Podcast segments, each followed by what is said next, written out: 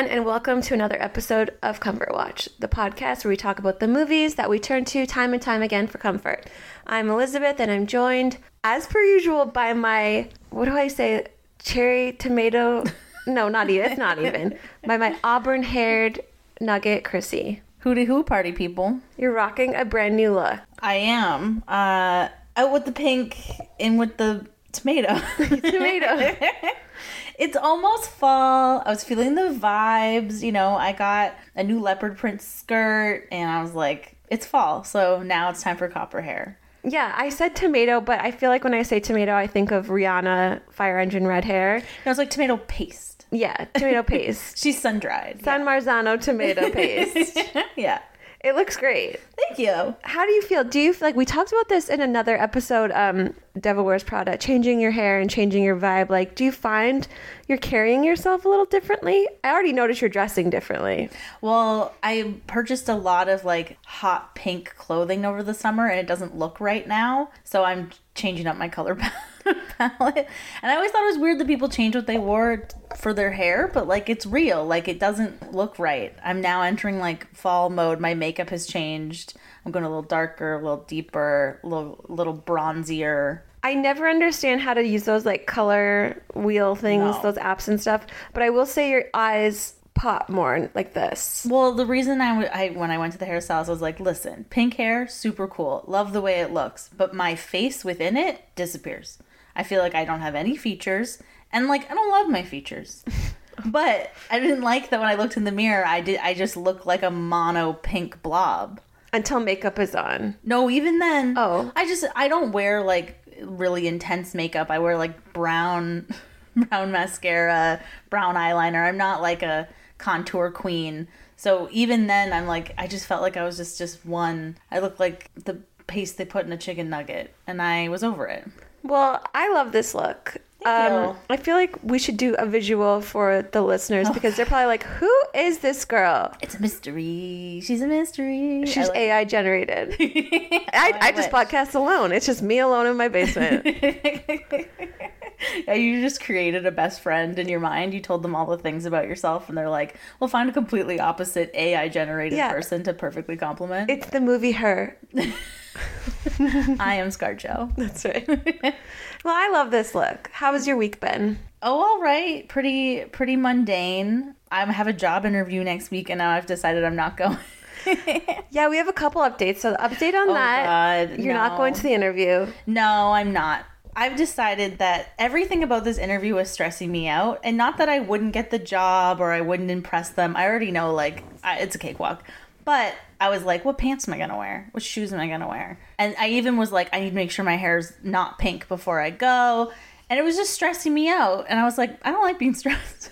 So don't go. Yeah, if I'm if something makes me stressed out, I'm like, you know what? I try and live this like stress free lifestyle, and if that's stressing me out, and I, I know that sounds frivolous because it's money that I'm passing up, but I I have made other avenues that will replace this money. To clarify, this isn't like she has no other source of income and she's turning down source of income because of pant. no.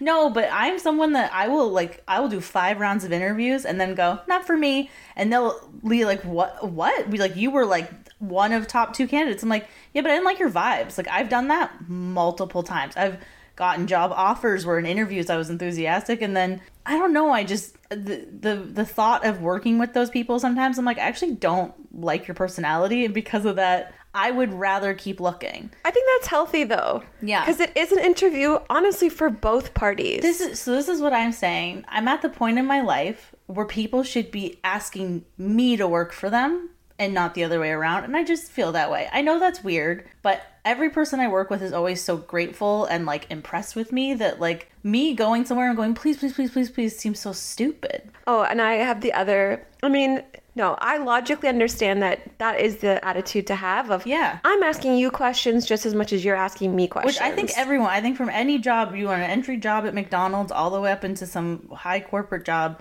they should be like on a date with you.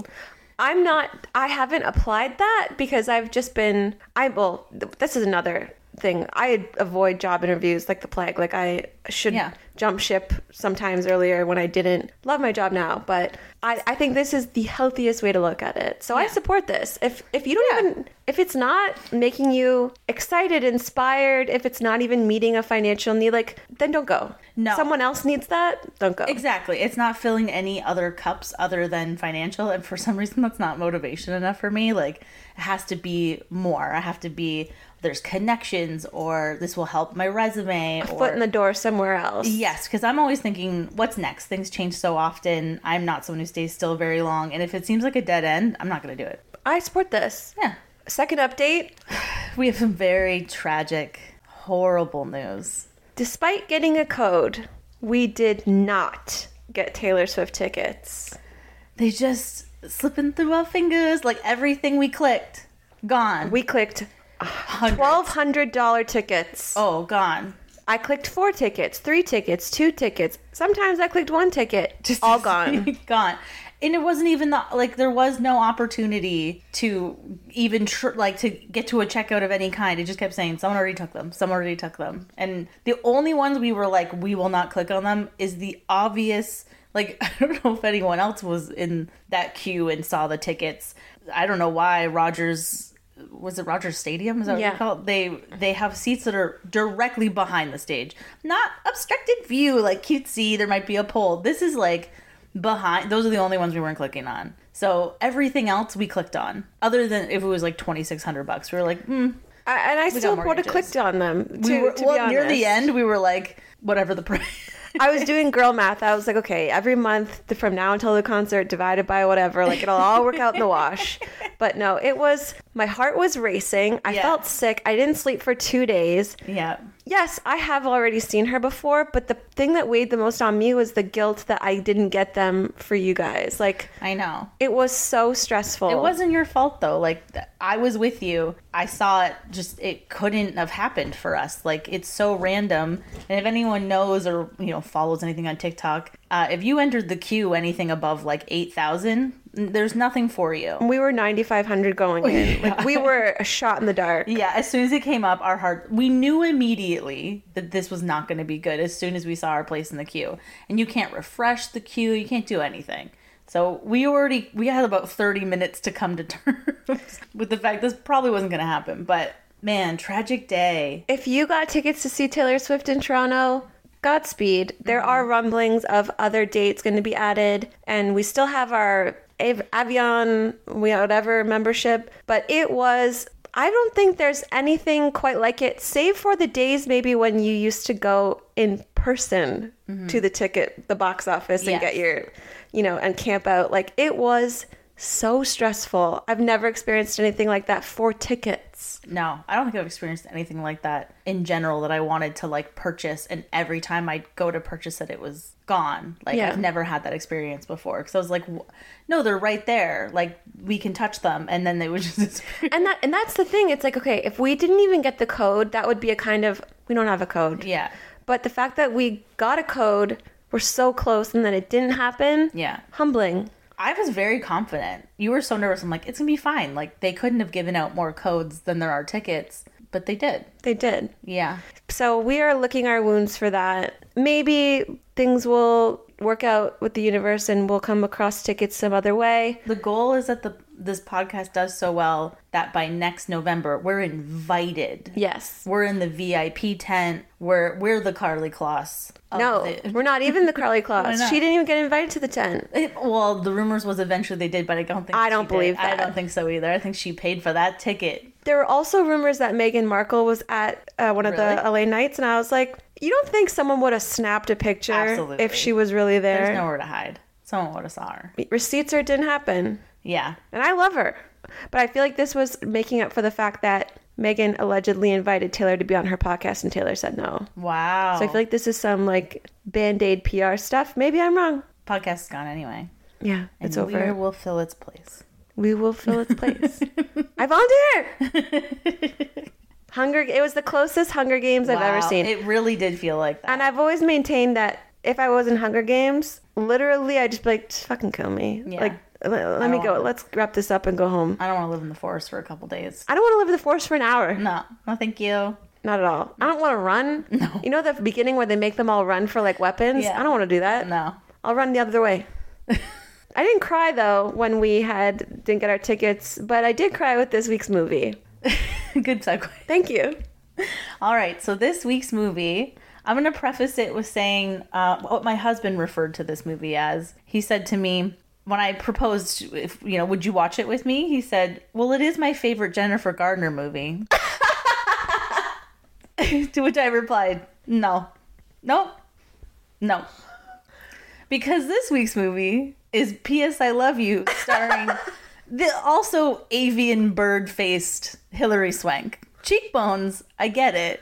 Yeah. Similar vibes. I actually never like put them in Similar colorings, maybe sisters in a movie. Absolutely. cousins. But he was so confident in that statement. it is my favorite Jennifer Garner movie. Was he thinking of Catch and Release? No, I don't- and I said, "Have you seen any other Jennifer Garner movies?" And he said, "No." Oh my gosh. So I'm like, "So you don't have a favorite Jennifer Garner movie because you've never seen one?" Oh my gosh. Hilary Amazing. Swank. Which honestly, when this movie came out, I thought weirdest casting of all time because you've never seen her in that light. Okay, so I'll give Hilary. Swank, two-time Oscar winner Yes, for very different roles, Million Dollar Baby and Boys Don't Cry. yes. The director of this movie, whose name escapes me right now, purely professionalism. I could I could Google it, but I'm not going to. he worked with her on the movie Freedom Writers in 2007, and mm-hmm. he said that he felt like she needed this in her repertoire to kind of like show the softer side of her. I agree. Yes. However, as we will get into it later, she's a not the obvious choice in like an era of early 2000s where it's like you got the Kate Hudsons, the Jennifer Garners. I mean, maybe like you know, we're just coming kind of off of Bridget Jones craze too. She's not the obvious choice for a lead. No, like a Reese Witherspoon. Yeah. uh, even a Katherine Heigl. Like it just wasn't the. It was a very weird casting at the time. I remember seeing the movie and thinking, "What? That's that Yeah. girl who like boxes and like doesn't wear makeup and wins awards." Exactly. Yeah, this is a two-time Academy Award winner. Yeah, And she's starring alongside, I would say he was a relative unknown in this movie, Gerard Butler. I think this was my intro to him, not realizing that he was the Phantom, which I believe came out before this. How old do you think he is? Now, Yeah.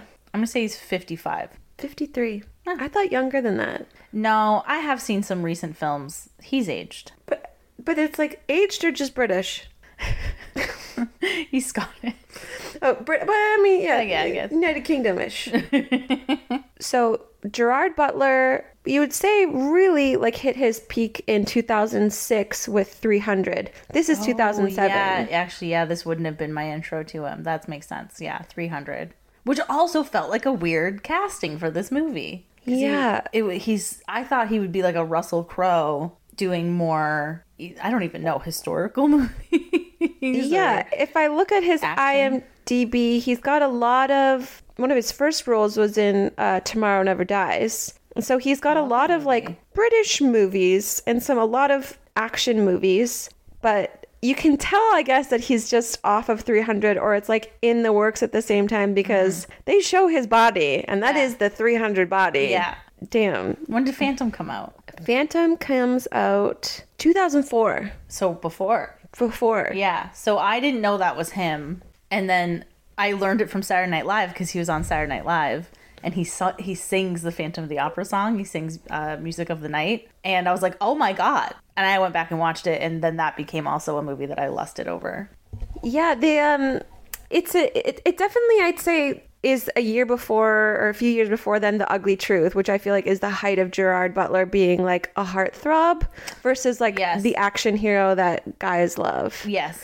And I still feel like there are those men who that is the, still their favorite movie. It's like The Gladiator. Yeah. Like they just they love it still. yeah. If it's not Sin City, it's that. Good one. Yeah. Because There they're like, look at the cinematography, and you're like, this is bullshit. that's the comic book bros and like the action bros, and then there are those other boys that are like Godfather, Godfa- Pulp yeah. Fiction, It's always Pulp Fiction.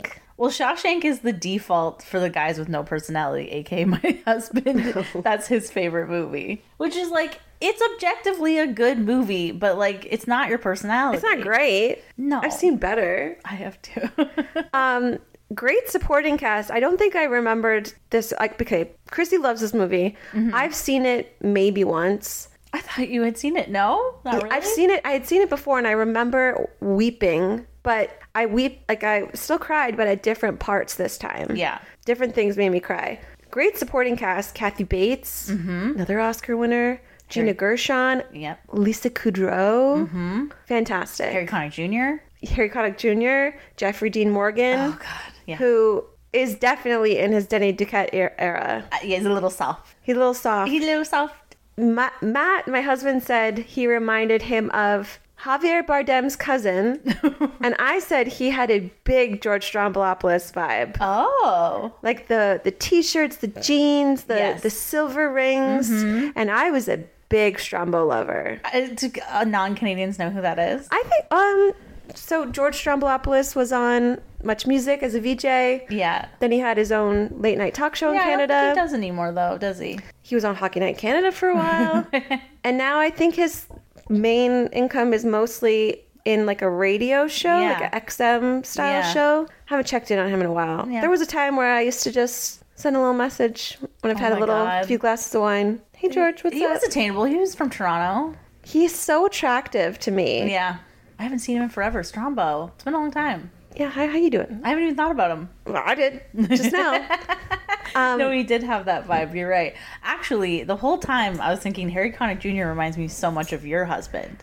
Did Matt- you feel that way? No, but Matt said to me, you know, people think that I'm I look like Harry Connick Jr. and I was like, what are you talking about? And then has his the hair, The hair, very much so. It's not the mouth or the nose. The eyes Yeah. are very similar. And then I think I'm jumping kind of in. I didn't realize that he plays someone on the spectrum. Yeah, do they tell you though? He says it's a disorder. Oh, he says like a spectrum disorder. Yes. And I take medication for it. Yeah. I never caught that the first time around, so I was like, I mean, my husband does have like attention deficit disorder, so but when he's like, I think you're hot, I was like, that is Matt. not reading the room a thousand Not all. percent. There's so many lines that I was like, I feel like I've heard Matt say that, and the floppy hair thing. So it's a pretty solid cast. It's a great cast. Um, one we didn't mention, and I don't even know her name, is her sister, Oh, which her seems name. like an odd character to throw in. They didn't really utilize her, but she was always my favorite because she was so quirky and she had great clothes,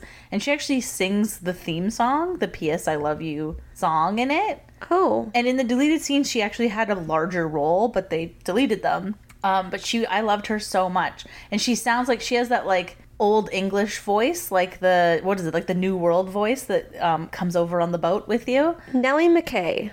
Yeah, I don't know where she is these days, but I always loved the way she talked, and she's a great singer, and I think she's cute as a button. Huh. But nothing ever, you know, they don't, they barely even acknowledge her in the movie, right? Like she just kind of swoops in and swoops out, and you know, Yeah.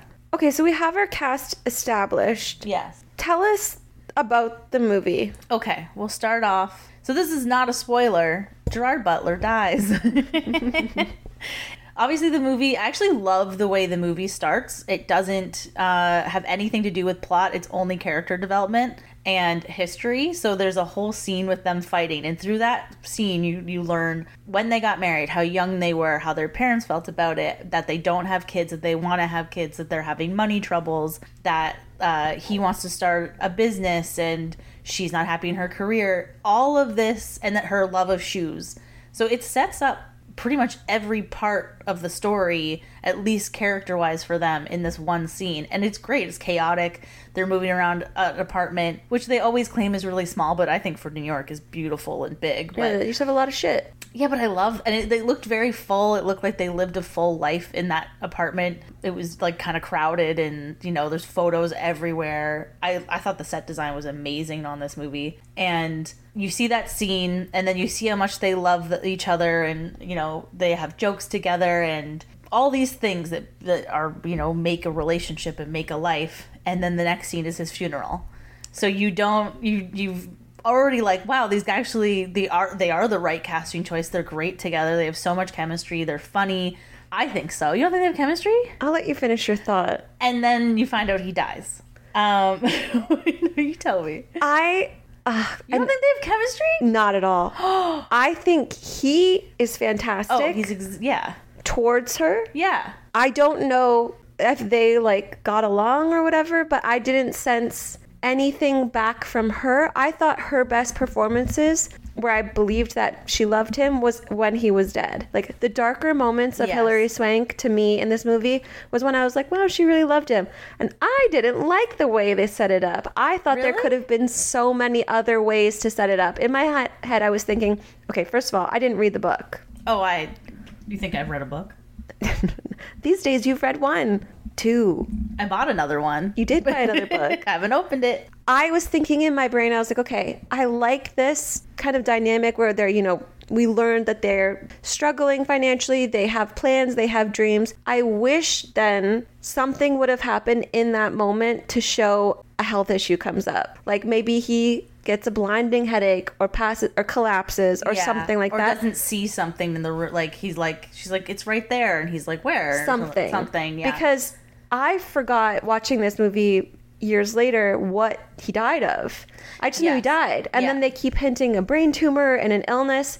And I wish that there had been just the hint of it before the cut to now he's gone. So I think they do this because that scene doesn't really fit in a timeline that we understand. You do know it's before he started his limo service and that he has his own set of drivers at his funeral. They say, tell Jerry's drivers to shut all the windows. So it's a period of time later that he's now owned a business and it's been successful. So maybe a few years. You don't actually know Yeah, I didn't, is. and I didn't even catch that. I mean, you've caught it because Yeah. you've seen it. I mean, I caught that he had drivers and a great per- per- performance by James Marston, who, um, Marsters, I don't know. Marsters, who was Spike in Buffy the Vampire Slayer. Yes, yeah. But I was just like, oh, this really hard cut. Yeah. To me, I just would have liked a little bit more of like a go. We go to the hospital, and then maybe they hint later on that there was something, or how long was he ill for? How long that he had time and the mental faculties to put this all together to set up the premise of the movie.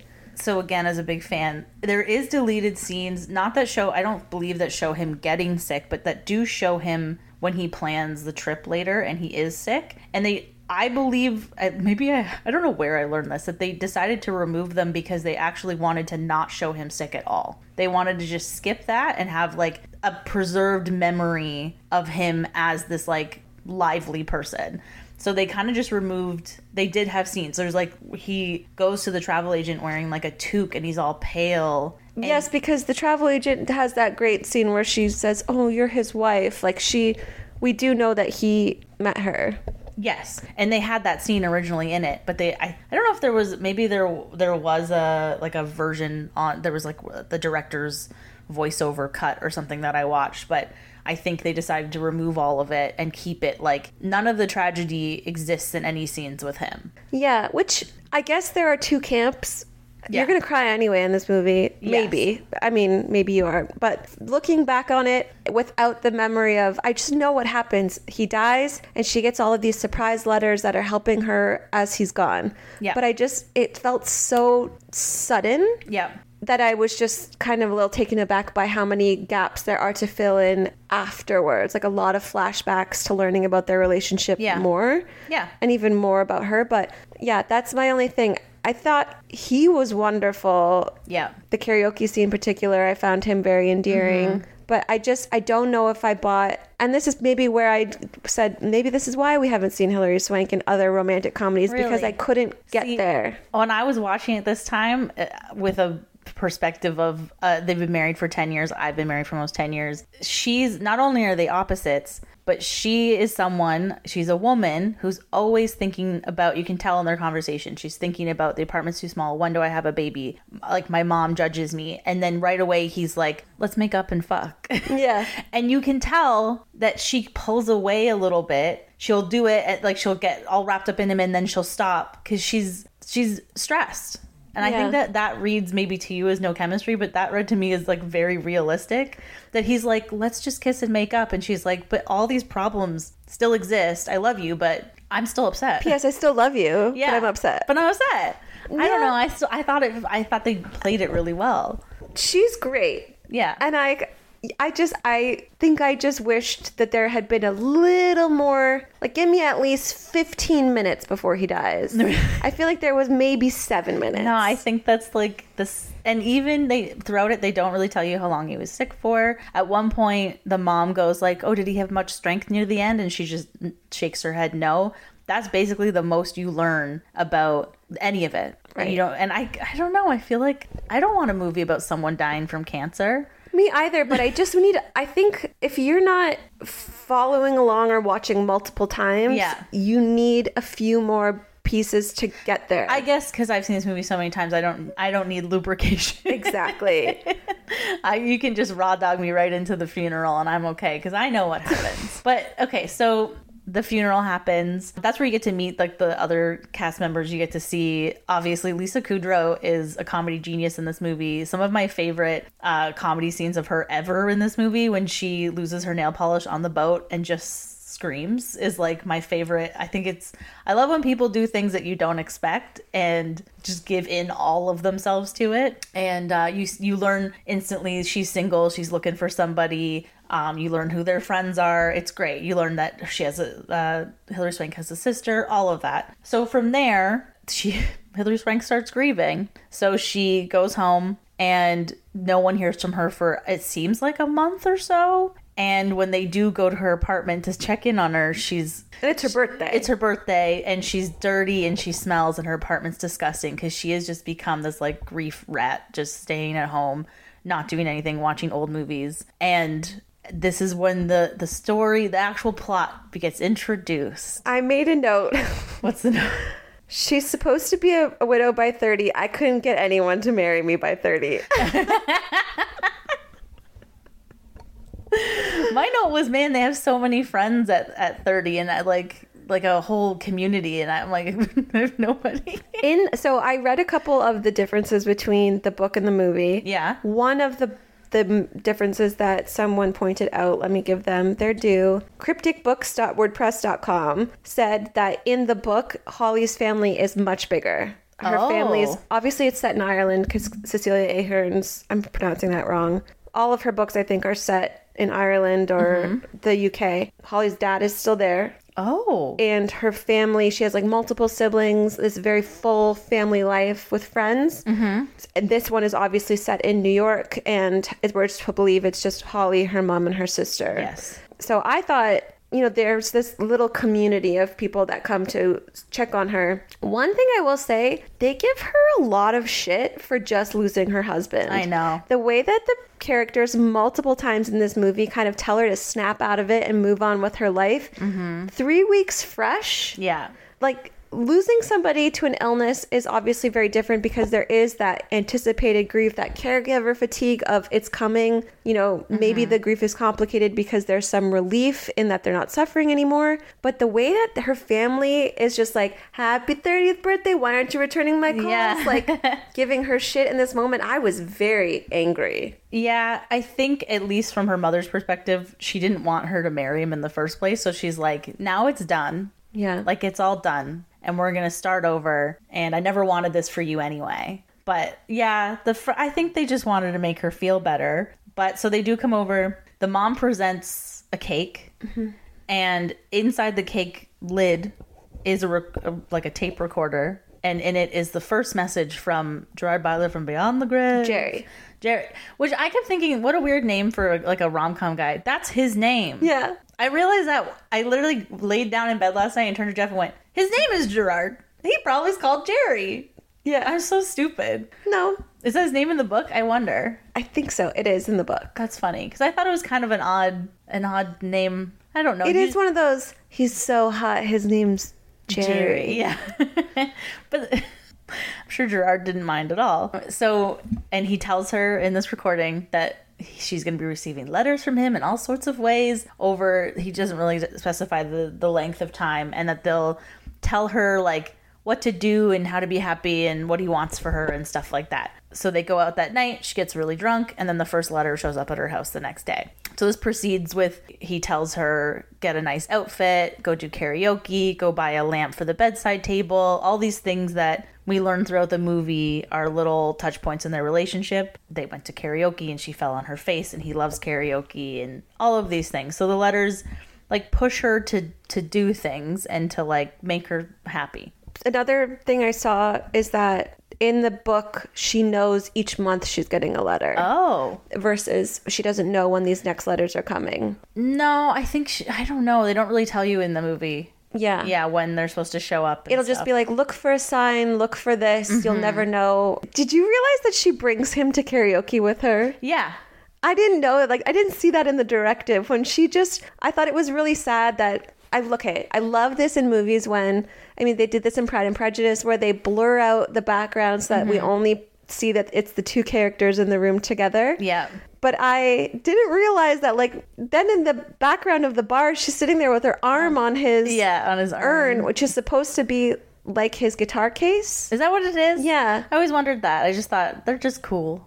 No, I, I read a, that, fa- that factoid that it's designed to look like his guitar case because we're later supposed to believe that they met on the road, but they, he was a musician. And mm-hmm. that's like one of the big plot points of his character. Yes. Which explains something that we both notice that he wears a lot of jewelry. The jewelry work in this movie, like, what was the costume budget on jewelry? That is a lot. It's multiple bracelets, multiple rings, mm-hmm. multiple yeah. necklaces. Yep. I don't know how I feel about it. Yeah, does that turn you off on a guy? Okay, so I used to hate whenever I would see a guy, especially where we grew up, wearing a gold chain. Oh god.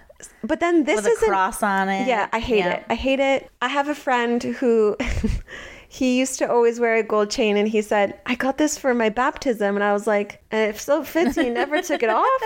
And then one day he took it off, and I was just like, "You finally grew up, and you took it off." Yeah. There are certain men like Connell's chain in normal people where I was like, Paul Mescal can wear a, Mm-hmm. a chain, no problem. But these chains are a very specific, like maybe you would get them at like a spirit Halloween when you want to pretend to be a rock star. Yeah. Or I feel like there was some leather cord involved in some yeah, things. And it's a one of those shops that you would go into where you're like, this is going to turn my neck green, yeah. but I'm gonna wear it anyway. Yeah. The only thing is, so he he's always wearing these, all these jewelries and stuff, but his clothes does not match the vibe. He's his clothes are very like kind of Walmarty, like ill-shaped, just normal denim. He doesn't look like a rock star. No, but he has like he is wearing these like open Henley tops, t-shirts, kind of like a loose fit bootcut jean, Yeah. leather jacket, which we all know leather jacket means Mm-hmm. mm, rock and roll. I know, but from that aesthetic, normally I would see more like the guy who owns the karaoke bar jeans that have like a weird wash or cuts in them, or like a cross on the butt. Yeah. That's what I would assume if he was like a, a rock star at this time. But this is he's Irish. He is Irish. Maybe we just don't know Irish musicians. I just can't imagine getting naked with a guy and his bracelets clanging and like clamoring next to my head. I can't imagine we both take off our jewelry at night. Prince Harry actually wears a lot of bracelets, Interesting. which Are they all Livestrong or something? No, they're like some. I don't even know where he gets them or what they supposed supposed to. They're representative of something for him. Mm-hmm. But he wears a lot of like leather bracelets and things like that. Maybe it is like a UK thing. Let us know. Am I? are you team jewelry? Yay or nay? Speaking of um, wardrobe, because you opened this door, I wrote I miss dressing badly because this movie. I get. Like I had to think at the time. People thought her clothes were fantastic. Hilary Swank's clothes were fantastic. still that plaid dress. If I could get my hands on that plaid dress, I wanted it so bad. I'll, she goes to a gay club in a buffalo check Mm-hmm. midi dress, wrap dress Mm-hmm. With a it. statement necklace and a headband. It's like country twee. This is like the height of like me trying to figure out my style. I loved I loved everything. The only thing I didn't like was her glittery disco ball blazer thing, which she wore to karaoke. That one I thought was odd. That reminded me of SJP for Gap. really? Yeah, That like when- remind me of like a grandma. When we're wearing metallic bolero jackets, Mm-hmm. I definitely had a lot of like cropped little jackets that I would just put on. Yes. And when she goes to the bar in Ireland wearing like a silk blouse and in a purple, and literally the woman behind her is also wearing a silk blouse in purple. A lot of headband work too. So much headband work, a lot of skinny boots into Yes. high The, the boots were popping off in this movie. Lots of boots and side bangs. So many side bangs. But why do I look at it and go, I love it? Because I, we were the side bang. 20 years old. I was 20 years old when this Yeah. movie came out. But I said I miss dressing so badly because there's something so endearing about this time period of fashion where it's like it's not good. You can even look in the 90s, 80s, 70s and be like that still slaps a bit. Yeah. Nobody has been like I want to wear except for you today that buffalo check I, dress. I never like that dress I would wear now. Most of the things I wouldn't wear now. And I think that when we do see people still wearing those exact styles, like the dark, tight denim tucked into higher boots, Jeff could be in like, she wears a lot of hats. so many hats.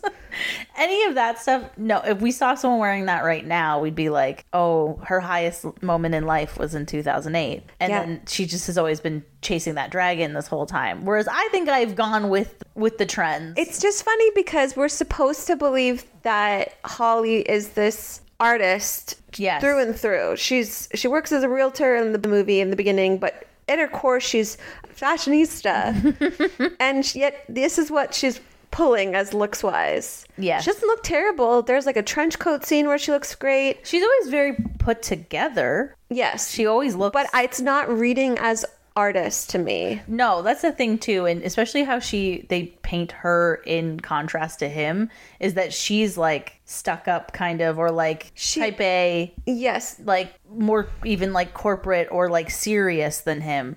But her whole thing is that she in her mind is an artist. Exactly. And they you'd think they'd be more compatible than they are, at least like they'd both be making beautiful um, art together. yeah i think like she loves old movies she loves this and she does you can definitely see like through lines of the 50s like 40s 30s like Yeah. looks with her hair but there's I, I don't know when just when we're talking about the wardrobe of this movie Yeah. made me really laugh That's funny. um, there is a line at the karaoke bar that made me like take note of it. Holly returns to the karaoke bar and she feels bad that she gave Jerry such a hard time for this because you know she hurt herself the last time she was there. And her friend says to her, "Married people make each other feel like shit on purpose. Sometimes it just feels good." Mm-hmm. And I was like, "Holy shit, that is the most true line I've ever Yeah. heard in a rom com." Yeah. because there is that time where you just want to just th- throw a little knife in just to make Yeah. them feel bad. Yeah. But that's marriage. Like I think maybe sometimes when you're and I don't want to say dating versus marriage, but in marriage there is like a little bit more of a where are you gonna go?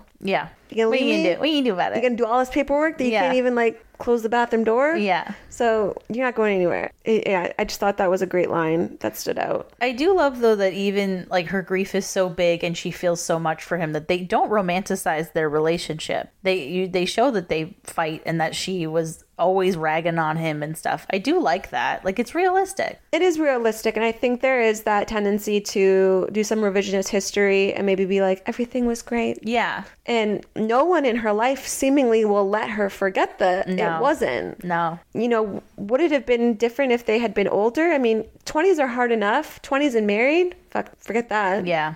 You did it. 27 no 26 26 that's mo- like that's more than most people. More yeah than i me. guess so i think they were 19 though in this movie or she was he's actually was like 24 or 25 when they got married because she says he died at 35 Wow. so he's a little bit older than her it's a little weird No, it, it makes sense uh, the casting wise because he definitely looks older. She looks older. I was gonna say when she they do do flashbacks of her being 19. I think she reads nine. Like I didn't wasn't like wow this is a 35 year old woman pretending to be 19. No, but you know, because she has little girl hair that looks like it's never been touched. yeah, and they gave her bangs. They gave her bangs. middle bangs without a part. like you know that color of hair where it's just virgin hair. It's never been dyed. There's no dimension, which I think a lot of people associate also with Jennifer Garner. Mm-hmm. So maybe that's what your Maybe husband Jeff's was thinking. something. Yeah. One so one of the things that I, I kind of wanted to come back to is when she goes out for her birthday. Yeah. She goes back to her mom's pub mm-hmm. and she's in the closet and Harry Connick Jr. comes in and he's talking to her and they really are setting him up as like he's going to be the romantic love interest Yes. because there's this one thing that happens in every rom-com or most rom-coms the girl gets drunk and throws up on his feet Yes.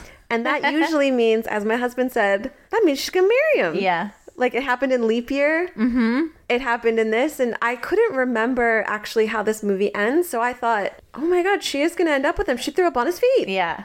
I do like that they they didn't do that though. And in the end you actually don't know like there is no end up with in the end, which I enjoy. there's a sequel of the book we should read it There's a maybe se- we should do a why did- comfort book club Why did they not make a sequel movie? so in 2018 hilary swank kind of got behind the idea to bring the movie back Yeah. but i don't know obviously covid happened she now has twin babies i'm sure she's not Yeah. sure she's very very busy So after, you know, he's sending her letters, uh, she gets a letter telling her to go to a travel agency. And the woman there immediately, like you said, goes, Oh, you're his wife, and grabs a box of Kleenexes. And this starts the Ireland portion of this movie, which is why we were like inspired to watch it. So her and her two friends fly to Ireland because Jerry planned a trip for them and tells them, like, take her fishing, um, take her to this pub take her to the pub. take yes. her to my parents Yes. And while there, she just is reminded of him, gets sadder and sadder essentially the whole time. And then enters Jeffrey Dean Morgan, a very, very smexy Jeffrey Dean Morgan. named william it's Billy. Well, Well, yeah. William Billy. Yeah. It's important to note that in the book, this character does not exist. This is such a crucial part, though. it does not exist. Holly does not hook up with any of his friends. Wow. So this is. I could see if you are a purist of this book, this is probably where you drop off. yeah. But for us, we didn't know any different. Where does she travel to? Nowhere? Spain. Oh. Oh. She goes to Spain and stays at a hotel. Jerry's parents don't really like her in the book, so it's told, and they're quite rude to her when they see her have dinner with another man. So is Jerry Spanish? No, he's Irish. What the heck did they. This isn't even the same. Uh, yeah, it's a very different book. Sorry, I'm not more on top of it something else and made it a different movie because it doesn't seem like it's remotely the same. This person, crypticbooks.wordpress.com, says it always bothered me that they created this Billy character, but I could see why they needed to. They're basically showing, and they do a good job by saying like winter, spring, whatever. So we're Yeah. getting time jumps, but for me anyway, who felt like it was disjointed that he died, this introduction of this character I know is like a Stella how Stella got a groove back type thing, mm-hmm. but it feels a little rushed. Like I'm nervous watching her talk to him. Yeah. Okay, so when she goes to the pub, she sees Billy play guitar. Do musicians give you then an ick? Yes. Jeffrey Dean Morgan does not, but yes. I don't like having dated a few musicians. I have a strict rule. I'll only date people who have no beat. Like Jeff can't sing along to songs in the car because he can't remember them. Good. and he can't keep the tune. He does not know the words. And though it's like it's really annoying that you're singing along to this song and you don't know what's happening in it, I prefer it. I am done with the the guys who are like I can shred baby and I don't want anything to do with this shit anymore. Yeah, it's a. I, so my first boyfriend was in a band, Yeah. and I used to go to every Oh yeah, baby. every single I did the same thing. uh, gig, and I would just sit there. I don't know any of the words, but I would just sit there and blah blah blah blah blah. Looking back on it, unless you are a very famous musician, I am so embarrassed when people sing. Yes. Like even when I watch musical theater, like I'm so impressed. I could never do it, but there's something about just someone singing at me that I get mm-hmm. so embarrassed for. no, absolutely not. So when they kind of lust after him, I could totally see being in a pub and you're like, "Oh my god, that guy's so uh, hot." Yeah. But then when he picks up the guitar, Like this is I'd be like, like, and you're like, no. "Yeah, I'd, I'd be forget it." No. And we have the elephant in the room is Jeffrey Dean Morgan's Irish accent is atrocious. Yeah, but we're not doing much talking, are we? It's still the little bits that he tries to do is horrible. And I know you you read that Gerard Butler was he apologized because he thought his Irish accent was so bad, but most people other than Irish people don't know the difference between a Scottish and an Irish accent, and I'm sure it blended quite well. It always makes me wonder because Irish people are so you know, and, and rightly so. Their identity is we are Ireland. We're not England. We're not like Britain. We are Ireland. I wouldn't want to fuck with anybody by casting like an American as an Irish person. Go Yeah. hire an Irish Well, this is person. what I was thinking. Matthew Goode from Leap Year, also not Irish. No, He's I know. Math, and then Jeffrey Dean Morgan's American, which do- isn't even trying at this point. At least Welsh and Scottish are like Irish light. Like, There is a thing like Saoirse Ronan. We we Yeah. we love her with her accent when she was in Atonement and like other movies. Brooklyn, yeah, Like I'm like when she has a British accent. To me, the leap isn't that far. yeah, But something about knowing that he's an American. yeah. I was like, we couldn't hire someone else to do this. Who- eh, Other than Colin Farrell, who is there? I actually don't know. Cillian Murphy. That short king, no one wants a rom com with that man. His cheekbones are terrifying. they are. I think there's actually like I don't think Where does Peaky Blinders p- take place? Birmingham, England. So it's, it's not. He's not Irish in that. not in that. but Mm, interesting. I mean, Colin Farrell.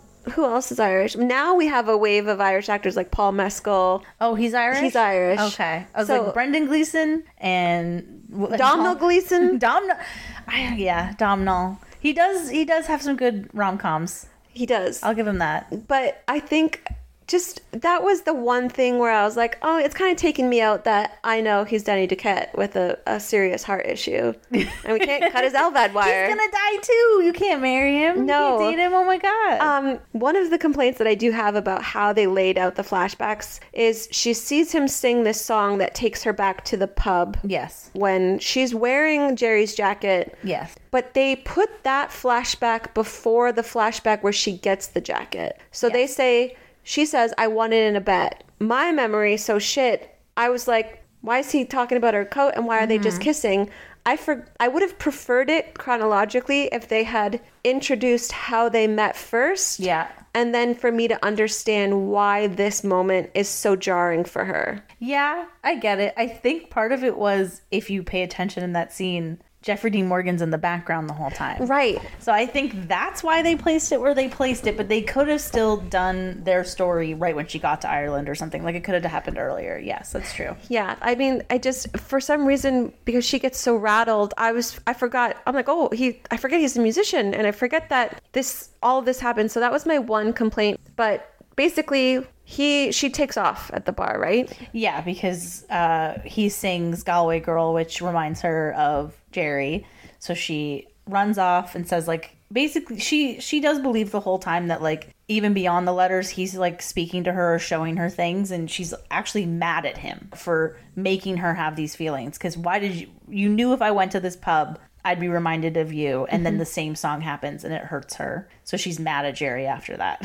So if this isn't in the book and this is purely a Hollywood moment, are we meant to believe that Jerry knew Billy would be playing at that pub? no, I don't think You don't think so? I think he just, and he even said in his letter, like, it's filled with good people. Right. Like, I, I think he was just like, those are my people. Like, you'll have a good time because they're my people. Okay. I don't think he knew that that night, like, what night, what if it was a Tuesday and he wasn't there? because because Matt was listening to it and said or watching it with me and he said I don't think Jerry would be okay with her lusting after this guy he didn't know that it was who it's supposed to be mm-hmm. and I said I think Jerry of all people seems like he would be okay with get over me by getting under someone else Yeah. that's why I thought him specifically telling her to go there at the time he did we're supposed to believe it's this divine intervention of him saying I want you to move on with this person specifically. yeah, I think, I don't think logic, it's not like he called them up and said, she's going to be in Ireland this week and they're going to go to the pub on this Right. night.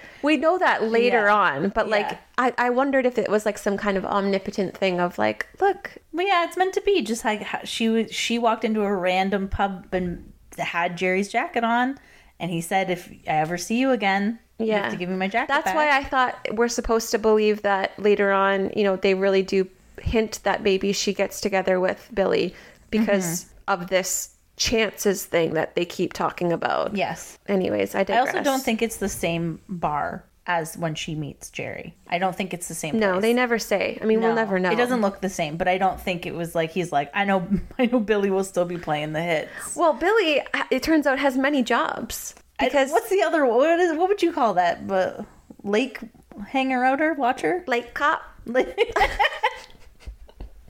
the steward of the lake. Yeah, He's the headmaster of the lake. that's the new movie, Lake Cop. So t- she bails on Billy. Then Jerry tells her friends that they want to take them fishing. While we're stranded on a boat, we learn that Denise is getting married, mm-hmm. and the other one, who I just know is Big Mama, is pregnant.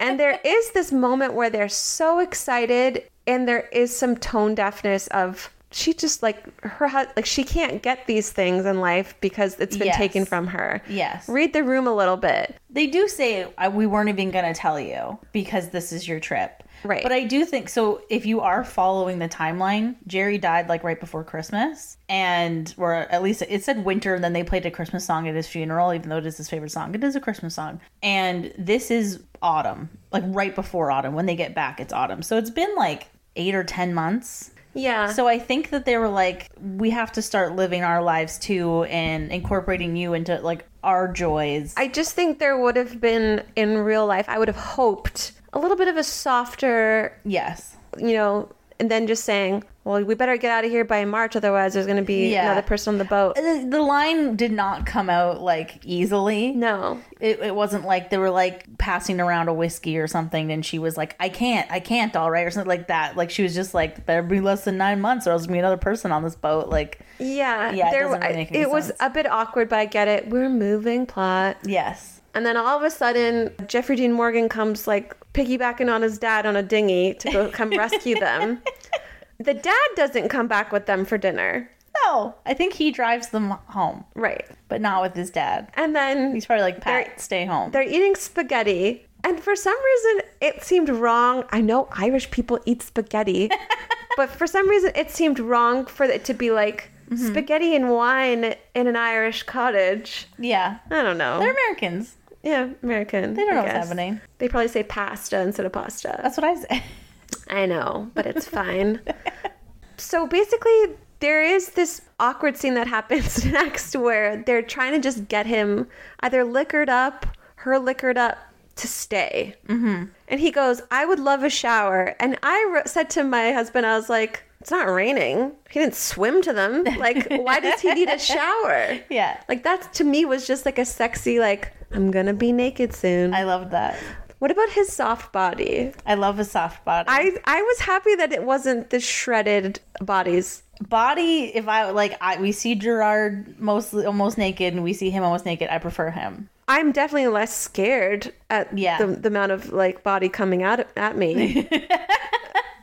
but yeah, he. I mean, he's a very handsome man. I don't want like look at my husband. Like we're not. Yeah. It was. I just love that it wasn't the absolutely shredded guy. We're supposed to believe that everybody who plays guitar in Ireland has an eight pack. yes no I, I if you knew me especially at the time those two men are my top tier ultimate i've always loved them both But you don't love muscles. i don't no but gerard he's i just love him. I just love him. I love his his dumb face and his weird i don't know he has like a lisp or something. He's always got too much saliva. He's still cute. He is very he's not my style but he's very endearing.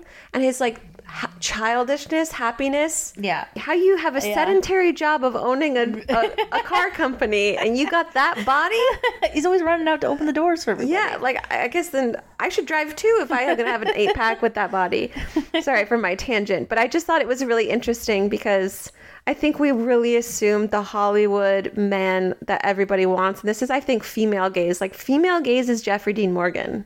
yes Male gaze is Gerard Butler. Absolutely. Absolutely. There are people that I know my like husband has male crushes on, most of all being Ryan Reynolds oddly enough. He'll he'll watch anything with him in it cuz he's like I like Ryan Reynolds, but I'm like you want to fuck Ryan Reynolds, I'm pretty sure. I think Ryan Reynolds is very endearing. I've Matt knows if we're going Canadian Ryans, it's Gosling. There I think there's a max out on hot for me where it becomes meh. Ryan Ryan Reynolds to me, it it almost cancels itself out. All the features are featuring like too. They're working too much in harmony. It's too much. I can't find you attractive. and you're nice. Get out of here. Yeah, I can't find you attractive. I'm very sorry, sir. But Ryan Gosling, as as people have said before, like he wasn't even going to be cast in the Notebook because they said he was ugly.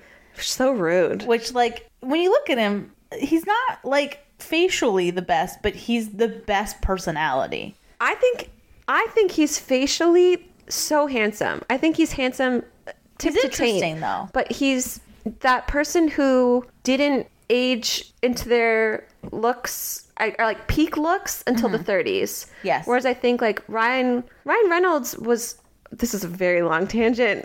Ryan Reynolds was probably always pretty good looking. Yeah. And then, you know, he like lost the two guys, a grill, and a pizza Yeah. place weight. And then everyone was like, holy shit, you're Yeah. always going to be hot. I will say though, like I was a big Chris Pratt girl until he got fit, and then he got crazy. And before that, when he was chunky and weird and funny, you never would have thought anything of it. I was a big Chris Pratt girl too. I remember but at not. one point you were very into Chris. Pratt. I don't You're even want to say how into Chris Pratt I was. You used to tell me things, and I'd be like, I don't need to know this information of what you do with those Chris Pratt, Let's Chris just Pratt say videos. I was. I'm not even gonna say it. I like, but like, if I needed to be in the mood, I would just watch Chris Pratt interviews. Yeah, you treated Chris Pratt interviews like an OnlyFans. Yeah, Yeah. I sure did. and now Not that's how anymore. you treat Pedro Pascal. Yeah, Yeah, you were really into him like what was it like eight months? Well, whenever whenever the TV show aired, Last of Us, you were Oh, every when he- day you would talk about him. I me. love him so much, and I, you know what? Who knows what he's into? I just love him.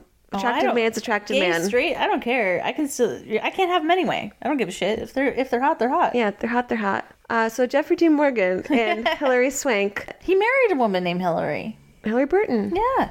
Wow. Maybe it's meant to be. They have this really weird encounter where she just kind of throws herself at his face. Yes. But you know, like, this is a very slippery slope consent wise. Mm-hmm. He's he's into it, Oh yeah. but they make it look like she just kind of throws himself at her. Yeah. And he's like, slow down. And we learn again that she throws herself at Jerry too, like kind of Yeah. misreads the signals and just like goes right to his face and like chips his teeth or something like Yeah. that. Yeah, she has. She definitely has a, a move. We're to believe that Holly is uh, inexperienced when it comes to making moves, being romantic and intimate with people, which makes this all the more strange that what happens next?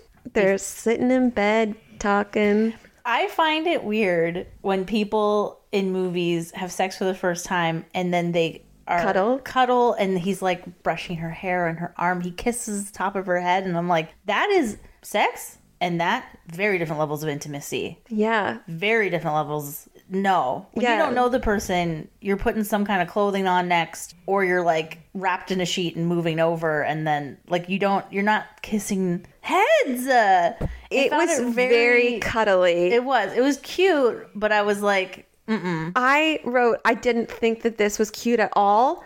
And then, you know, we find out that he was very close friends with Jerry, was Yeah. in Jerry's band the night that Holly and him had their like yeah. big together moment. And then he says, Would you like me to tell you stories about him? Which is, I thought was sweet. Are you serious? You didn't think that was nice? I thought that was absolutely appalling. Like it was so awkward. Just fucked my friend's dead wife. Or my I just yeah, I just fucked my dead friend's wife. Yeah. Let me tell you some stories about him. I think that he was reading her like she misses him, and he's like, I can actually help you in this scenario. Yeah, you did help her. You just gave her an orgasm. That's true. I guess so. But I liked it. Other than I, the line, "Me and Jerry, we shared everything." Yes. I like that she was like appalled by that line, but I don't know. I think he's cute. I think it'd be very weird to be in that scenario. And I So think strange. her friends I love that they're like, How long has it been? But I guess you have to assume he was sick for a while too before. But like her husband was sick with cancer and then he died. The fact that she doesn't have sex is not weird. Yeah. It's not like, oh my god, Spencer like she that's okay. yeah. And then they're like, you need to go have sex. And it's like, does she though? I don't Yeah, the so. pressure surrounding this like forced setup. Yeah.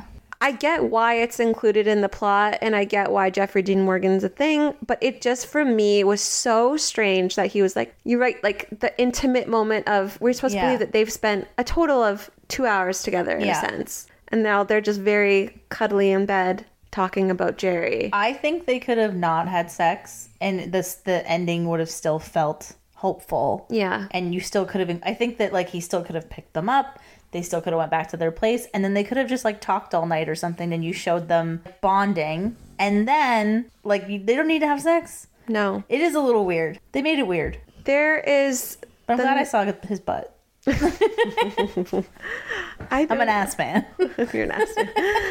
uh, then uh, Holly goes to see Jerry's parents, which it makes sense in the book that they're supposed to be very icy because they Yes. were cold as ice. yes, not the dad. Not the dad, but I think the dad was like, she doesn't like you, so I have to not.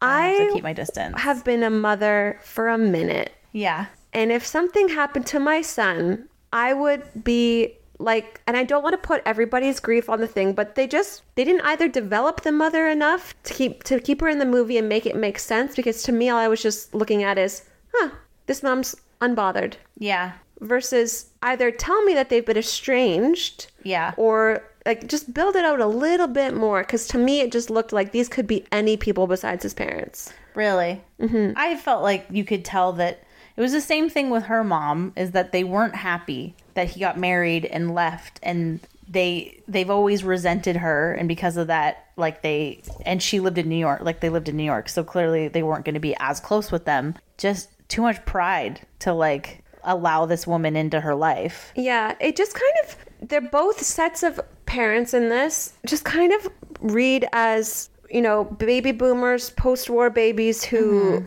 are not emotionally in touch with anything. No, and I don't love that trope of Irish people or British people. I mean, maybe it's true. It, I mean, this like stiff upper lip type thing. But I just think that we had more time with Kathy Bates' character to see that no, she feels things so deeply and she's never gotten over any kind of Yeah. loss. To me, again, this being my only second viewing, it felt undeveloped. Yeah. But when Kathy Bates says, when your dad left, I had two little girls and you just get with it and you get on. You've heard that. Oh, I hear it We- every fucking day. We've heard that from from the older generation. Yeah. They have a very much bootstraps, keep going. Uh, it's not as big as you think. But then you find out that no, they just push everything down and our generation's more like emotive and we share things and we're not shy about we're not also not embarrassed if we're in therapy. Yeah. You know, the millennials are much more open with their feelings, whereas boomers aren't. And I think that it does they don't have to be Irish to be very like just get over it. No, and that's the thing is that people who are saying just get over it are the ones who never did. No, so and and it's it's it's bleeding into every area of their life. So for me, I there are these pieces throughout this movie where they say we got married fast. Your mom doesn't like me. My parents don't like you, but I just I think I I need a little more spelling it out. Like, Yeah. So when she goes to his house and she goes to his fort and she gets this super long letter, mm-hmm. thought it was very sweet that we learn how they met. Mm-hmm. Like I said, I would have wished that this part came before the bar. Yes, but that's the the the plot point of her needing a ride to their house is how you find out that Billy knows him, that they're friends. So I think that's why they laid it out that way. But I do get it. Yeah, the parents. Yeah, it's almost like they disowned him Yeah. and, were like, "That's it was done. Like what's done is done." Yeah, they couldn't come for the funeral because of a surgery. I'd be leaving my husband to go to my son's funeral. Well, even the dad said, like, I'm sorry we weren't we couldn't go and she was like, You could barely walk. Like I think that he probably would have went. yeah, He probably if it was up to him. I think I think his mom was bitter.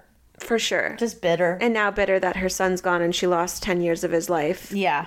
So who's she mad at? Holly or herself? Probably Yeah. herself in the in the grand scheme of things. We wrap up Ireland and we go back to the US of A where Mm-hmm. Jerry basically tells Holly like go get in touch with that artist in you. Yes. And once again she shuts down from her friends and kind of hides. And he said, I think he says earlier on in the movie in a letter, like, I'll give you a sign about what to do next. Mm-hmm. And the sign is that when he was dancing in the first scene of the movie, he's wearing suspenders and the little, like, holdy thing, metal thing pops off and flies, it hits him in the eye and flies somewhere else in the room. And you don't think about it again. And then she finds it on the floor, kind of mid movie, puts it By on a a photo of them yeah. because it reminds her of him because like the reason it's there is because many many months ago it fell there and then she hits the picture frame with her remote when she wants the phone to stop going off because everyone keeps calling her. And by doing that, the little clip falls onto a shoe. And then Holly becomes a shoe designer because she's like, what a fucking neat design. Putting a little fleur de lis on the top of a shoe. And this doesn't happen in the book either. No? What does she do in the book? She gets an office job, but she loves the office job. The book in the it's that book. The movie should have just been called something else. So I think like it's important to remember though that we are in in her shoes era, Yeah. Confessions of a Shopaholic era. We're like in an era, Legally Blonde era of these women who like love fashion so much that they're making it like this way to cope with life. I really did think shoes would play a bigger part in my adult Yeah. life. Didn't you think like, well, you need a shoe closet? Yeah, I don't have any shoes. I have barely any shoes. I it always kind of struck me as like a deficit to my femininity for not loving shoes Yeah. or not wanting to spend like shoes, handbags, or like No. shopping. Yeah, I've I've never gotten into it. Yeah. And like I was explaining to my family yesterday, so I went to a birthday party wearing my Doc Martin sandals, and I go, they're gonna last me for ten years. I'm, I'm never gonna need another pair of sandals. Who am I? But I used to think I was the girl who was gonna have every kind of heel. I I lusted after the Manolo Blahniks. And that's not a slight on that. Like, I'm not saying that any kind of fashion or shopping is vapidness. If anything, I'm saying, like, I feel I'm not feminine enough for not Yes. loving those things. Yes, and in her shoes made me think I really should subscribe to that clothes don't fit, but shoes always will. Exactly. And I really thought that like that's so true, and I'm gonna live by that. And no, in re- eh, I- in reality, I guess it depends on your life, but you go you wear the same shoes all the time. it's an interesting foray for Holly because she starts, you know, becoming Geppetto and like making these shoes. She goes to Kleinfeld's and interrupts Lisa Kudrow's wedding try on. Yes. By she's going to tell her that she wants to design shoes for her and she's so sorry. But Lisa Kudrow says one of the most callous things I've mm-hmm. ever heard someone say to a friend in a movie, whereas is it because you can't stand that we're happy and it's not about you? I loved that line. Are you serious? because Holly went yes, and I think that's so. But that's so real. Like talking to your friend that like, could you not be around us because we're happy and you're not? But that's not the way she said it. She said it, it's not about you. Like it was a very bridezilla moment of saying it while you're in the wedding dress. The way that I think because I've noticed how everyone and I, again, I started this movie a week ago and had to turn it off because it was hitting a little too close to home with the funeral scene. Yes. So I'm fresh eyes grief, but the comments that people are making about like move on with your life, get over it. I'm just like you have no idea what this girl's going through. She's lost her husband. Like she could compartmentalize it if maybe like like you give her time Yeah. and maybe didn't snap at her the way you are. I actually think it like gives it more history to their friendships that Holly is main character attitude and always has been. And they were with Holly through her marriage and her highs and now it's their turn and she can't be there for them. Which Like, I understand. I I think, think, that's just a very real friendship moment. I think just the delivery really struck me as that is very cruel. yeah, but I think when you're pushed, you're pushed. I mean, And we- Holly was at a point where she could accept it. She was because she knows there is some truth to it that she is a mess. But you know, Denise, you're you're you're barely walked down the aisle. Talk to me in ten years if you lose your husband. Like you know what Yeah, I mean? Like that's true. If you Yeah. don't know that level of loss yet, you need a little bit of kid gloves when you're talking about it. I think so, but I think people have a tendency to think their own emotions are more important than other people's, and that Holly thinks her grief trumps anything else, and Lisa Kudrow's something good's happening to me, and that should trump other things. So when I was first watched this movie, the part that made me cry the most was when she's reading the letter at his fort. Now, as an adult, the part that makes me cry the most is when she's crying to her mom. That's that's when I cried, and I normally don't cry during this movie, but TMI, I, I got my period literally the next morning, so and I was like, why am I sobbing? But it was when she said. Because I understand that level of like, I don't even like, there's no way out of this grief. Mm-hmm. Like, there's no solution. Nothing's gonna fix it. His letters didn't fix it. Nothing's gonna fix it. And she realizes this, like, she gets to the point where she realizes this is her life Yeah. and it'll never feel right. the anger that she has Yes. about her life going this way and about loving him so much when she didn't want to fall in love and open herself up. Yeah. And it's this really it's a really sweet moment of this mother and daughter finally understanding each other. Yeah. You see for the first time that her mother's anger was protecting what she thought her daughter deserved and her mother seeing that Holly's her trying to keep a stiff upper lip of uh, things together for Holly actually made her not want love and I think Yeah. I don't think that that's what any parent Yeah. wants for their child either. But when she like Hilary Swank is so good at crying Mm-hmm. that that's for me like I just ruined me last night. Yeah, that was that's the part I cried at too. I was a maybe in on this movie, and then when that happened, I was like, oh, I'm all in. Yeah. There are two scenes around that time that I think could have completely been cut. The one where I guess well you do reveal that her mom is actually the one sending the letters. So after all of this, her mom hating not hating Jerry, but never accepting him and even vocally saying these letters need to stop. You need to move on. You need to not always wait for these letters. It won't make things better. And she's right, but she's harsh. She's the one that's actually coordinating the letters. I thought that was so sweet. Yeah, which is funny because yeah, she keeps telling her like stop worrying about the letters, and then she's like keeps sending them. But I think that scene was a little bit drawn out where she they talk more about their feelings, and then the letter, and then her meeting Harry Connick Jr. in a restaurant. I know it just showed that like he w- has reached the end of his rope with her not loving him, but I don't think it was necessary. I don't even know if the Harry Connick Jr. storyline was necessary in general. Not at all. I. I was like, when you actually put all those clips together, they're not part of the plot in any way. he just seems like a pariah to her grief a little bit and i think most of us i think whether you're you know whoever you are you've been in a situation where someone almost feels entitled to you paying attention to them Yeah. or you loving them or like be like I've, I've been here the whole time Yeah. i help you run errands i do all these things like why Yeah. don't you love me and it, i think the, the the thing about his character being this like blunt asshole Mm-hmm.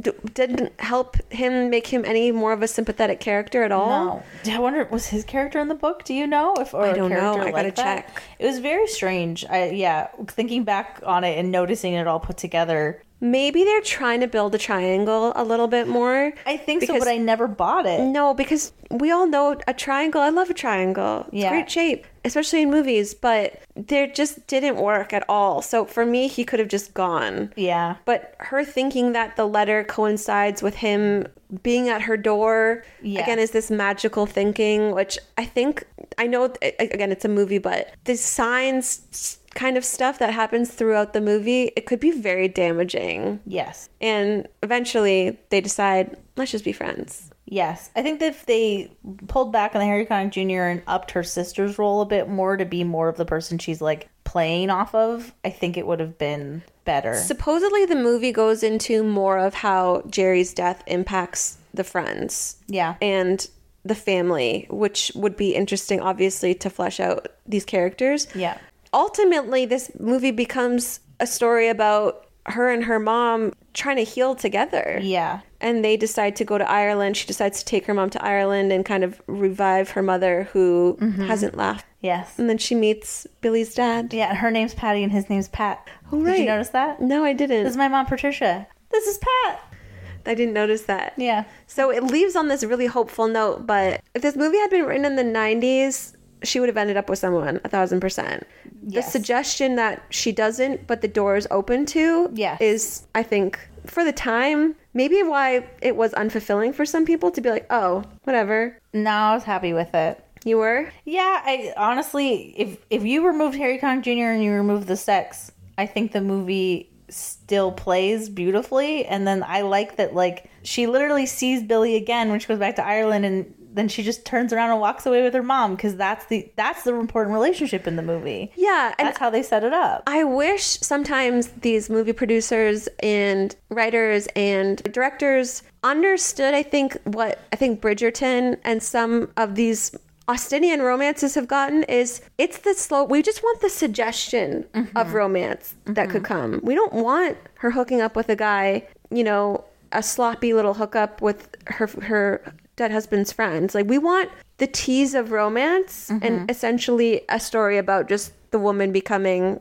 a better version of herself, or a, not even better, but a deeper understanding of herself and the people around her. Yeah, I could have done without this pressure on her to move on with Daniel, Harry Connick junior mm-hmm. and with Billy. Leave the door open for Billy. Love Yeah. that. But just make it more about Jerry and her mm-hmm. instead of everyone trying to force her to move on, including Jerry. I know. Those are my thoughts about Yeah, that. Jerry pretty much was like, "This is the last letter, and now you're done grieving." And she said, I don't feel him here anymore. Yeah. Which I think people have felt that. Man, it, we're supposed to believe it's been like almost a year. So her routine now is not focused on him anymore or Mm-hmm. even when he was sick. So that was a very sad like line that she gave to Harry Connick Jr. too.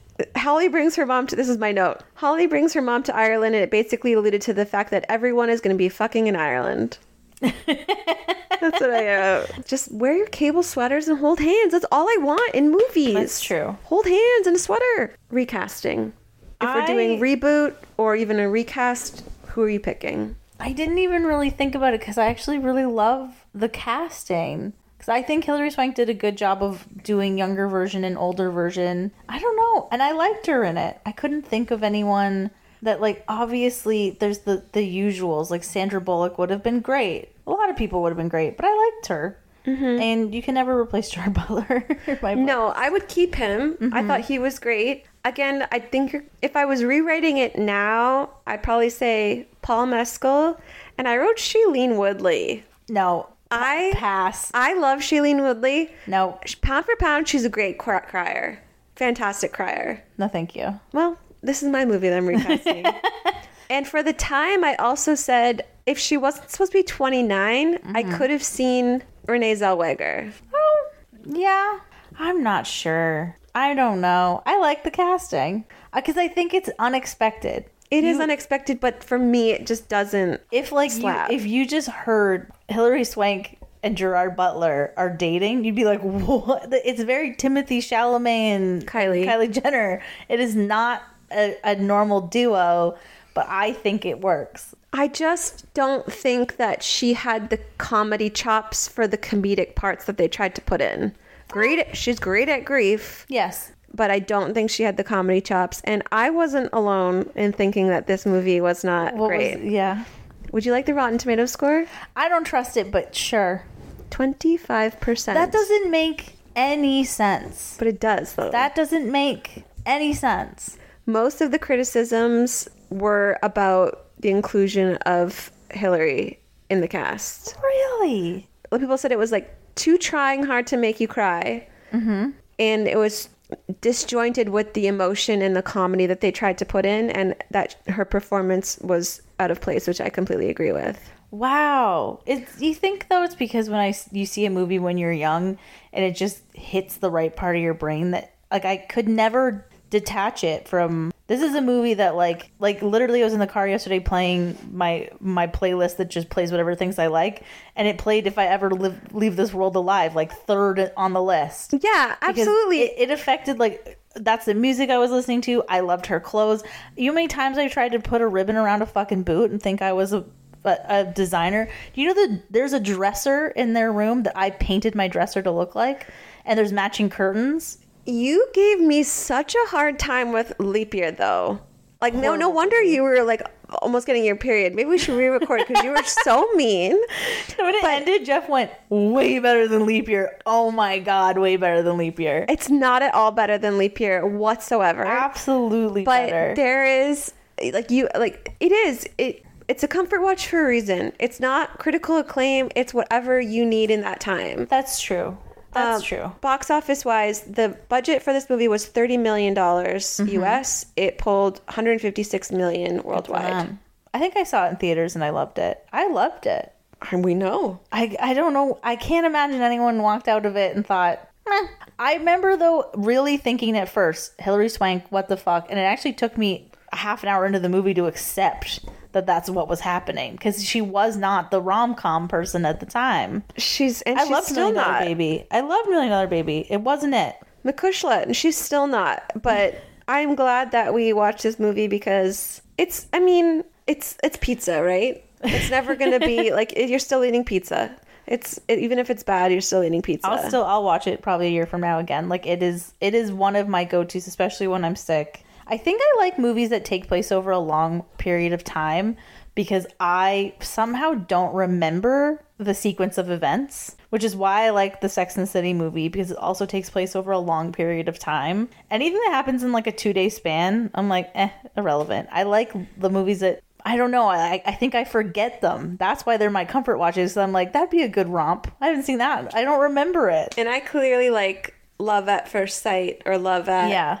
First hire. You're like, I want people to get married in a week.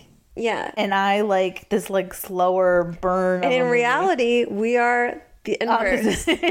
Yeah. We always want what you can't have. yeah. We didn't do our comfort recs. We didn't do them. We should do them now. Okay, it's time for our recommendations of the week. Every week we give recommendations to our listeners of things that we're loving, things that we're doing that we feel are beneficial to our mental health, keeping in line with the cozy, comfy theme of our podcast. Krissy, what are you loving this week? So I don't know if you know this about me, but I'm addicted to TikTok. like I, mm, I can't. I definitely can't look at like my watch time on it. I'll be so embarrassed. But like when I wake up in the morning, I need like an hour of TikTok decompression time. I have trouble working because I'm like, I'm just gonna check the TikTok real quick, and the, you're literally chasing that serotonin every time you swipe, hoping it's like something good. And there's been two people I've been loving on TikTok this past week. Um, both I've seen like around, and then all of a sudden now my feed is just basically just them. One is so she's a jewelry designer, specifically earrings. Her name is Liz Fox Roseberry. Have you heard of her? No. So she, her brother is, I don't know what it's called, like the artistic director or the designer or something at Schiaparelli. What's it called when you're the person who runs the the line? Artistic director. Yeah. So she was she kind of shot to like fame, but people didn't know who she was because she was the Schiaparelli bride. Have you ever heard of this? No. So he designed her dress and she had this like really cool like thing that went in front of her eyes that had like little beads dripping down and people now when they see her she still gets comments on it like oh my god you're the Schiaparelli bride because apparently it was a, a pop culture moment that I did miss but I know about it because she's mentioned it. So what's funny is she lives in Texas and she in her garage makes earrings out of wire but they're like she has this thing where she doesn't care if she's te- she teaches you how to do it. She sells them but she teaches you she tells you what tools she uses all of her tips um, no gatekeeping. no gatekeeping and i love that like i i want to buy stuff from her her stuff's it's a little it's not that it's it's like a little pricey for someone who buys their jewelry at Ardene's like I do, or Arden or whatever people call it. So a, a set of earrings is more like sixty bucks, whereas I usually pay like eight dollars.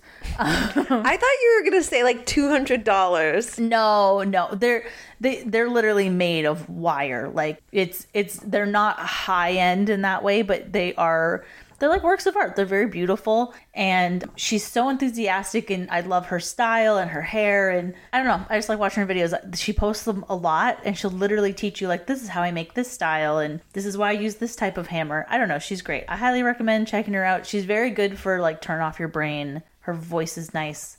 It's calm and she teaches you how to make earrings. I don't know. It's really cute. And the other one is something that I wanted to do something like I've been doing, but I it also involves a TikToker. So there's a TikToker.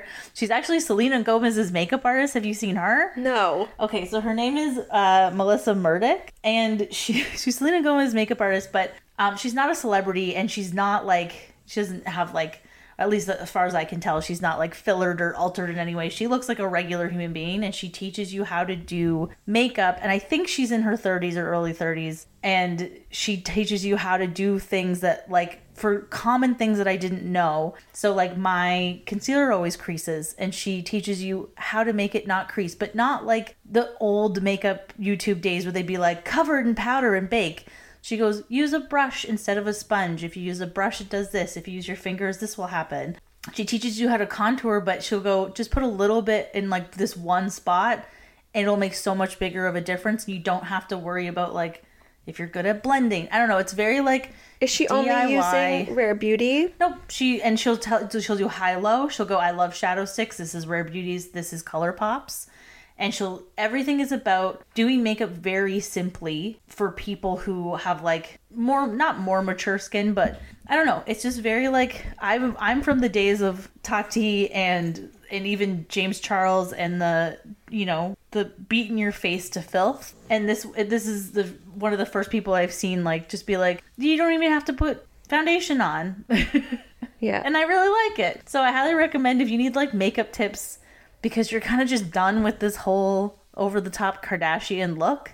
She's great. I know Selena Gomez, I don't know, I guess she looks somewhat natural a lot of the times. Yeah, I think the the rare beauty thing is we're not reinventing the wheel on your face. No. We're just enhancing what you have. Yes, and she's very much like that and it's a much more approachable guide to makeup, which I love that. like I need now that like my skin's changing and I don't know what products to use. I love this era of no gatekeeping. Yeah. Because I feel like Exactly. There was this there's always this idea with women that there's only room for one. Yes. And if I tell you all of my secrets, then and I think this applies not even to just like creators, but people in, the, in at work. Like Yeah. I'm irreplaceable. I can't tell you all of my tricks. Yep. But I love this. Yeah, I guess there was a theme amongst mine. Women There are. sharing info. Because what does it matter if my concealer looks good if your concealer looks good? You know? I have a bit of a different rack. so I, keeping with my podcast love, basically as soon as I wake up, I put on a podcast. Yes. I need, I think this is some form of ADHD or whatever. I saw a TikTok of it. I can't be alone with my own thoughts. If I even walk out of the room, a podcast goes on. Really? I just need it. And I feel like because I have such small windows of time to do anything for myself, even if I'm just unloading the dishwasher, I have a podcast on. Yeah. So one of the podcasts that I listened to the other day when I was stuck for four hours in traffic mm-hmm. is called The Girlfriends, and it's on iHeart True Crime, and it's a true story of these women who dated. This is not spoiler alert or anything like that. They dated this man in the 90s who was a doctor who killed his wife, killed his first wife, mm-hmm. and he's a very charismatic wealthy doctor.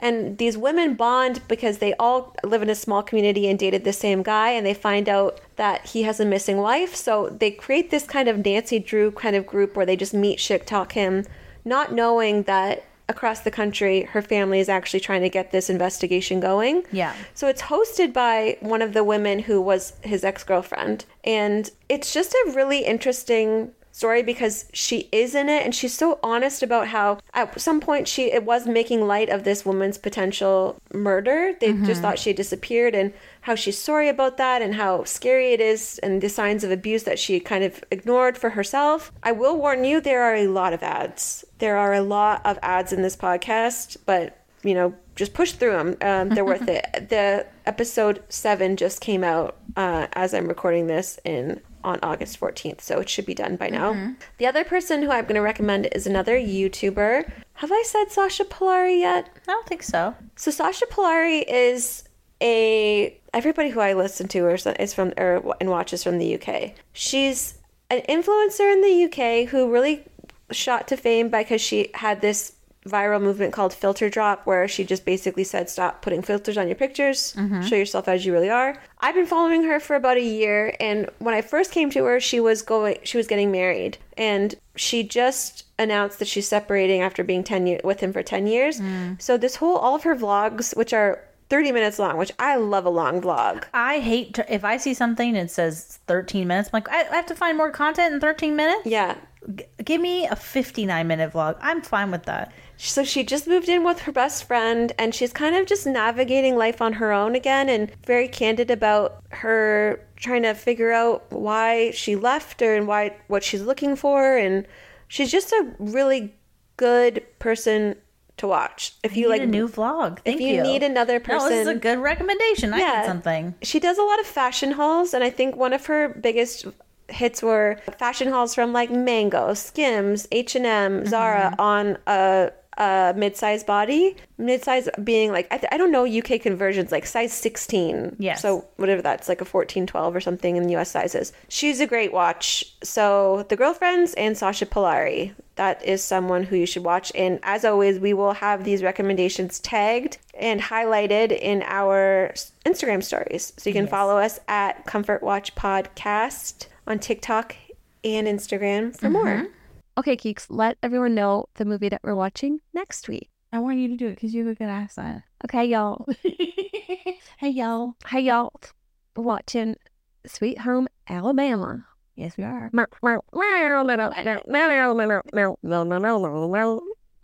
That's amazing. But before we go, we have to say our comfort rating for P.S. I Love You. Oh my God. Bless your heart with this movie. it wasn't terrible, but it was not the right fit cast wise. So I'm going to give it four and a half ribbons on shoes out of 10. Four and a half. Yeah. I'm literally in the high nines. I maybe like okay, I'll be realistic. Could this movie means so much to me. So, it means so much to me. I'm gonna give it nine point two male bracelets out of ten. I mean, there were a lot of bracelet work. A lot of bracelets, leather leather strap bracelets out of ten. There, I wish I could just honestly like go back and fix something and be like, Maybe not get rid of this. you have the jewelry. Yeah, maybe not her in this role, mm-hmm. even though she grieves so well. Wow. I don't know. Okay. You know what it is? and I was thinking about this too. A lot of the times it's the like, okay, and you know how it's not bad until you notice it in a movie. What? I didn't like anything aesthetically of like her apartment, her clothes. Like, I didn't almost didn't like the set design Oh. versus the hominess that you get from like a runaway bride. You're just like a different feeling. I felt Or the opposite. or a polishedness of like Devil Wears Prada that you don't get in this New York movie. I coveted that apartment. I wish they had meant made it just an Ireland movie. Hmm. was just an Ireland, but Yeah. Don't stray too far from the source material. What about her dog's money? Who pays those bills? I- Not her dead granddad's money. Anyway, that's it. So be sure to like us and subscribe on Apple Podcasts, Spotify, wherever you listen to your podcasts. Leave a review. Five star reviews mean so much. Follow us on Instagram and TikTok. And as always, be sure to stay comfy. And stay cozy. Bye. Bye.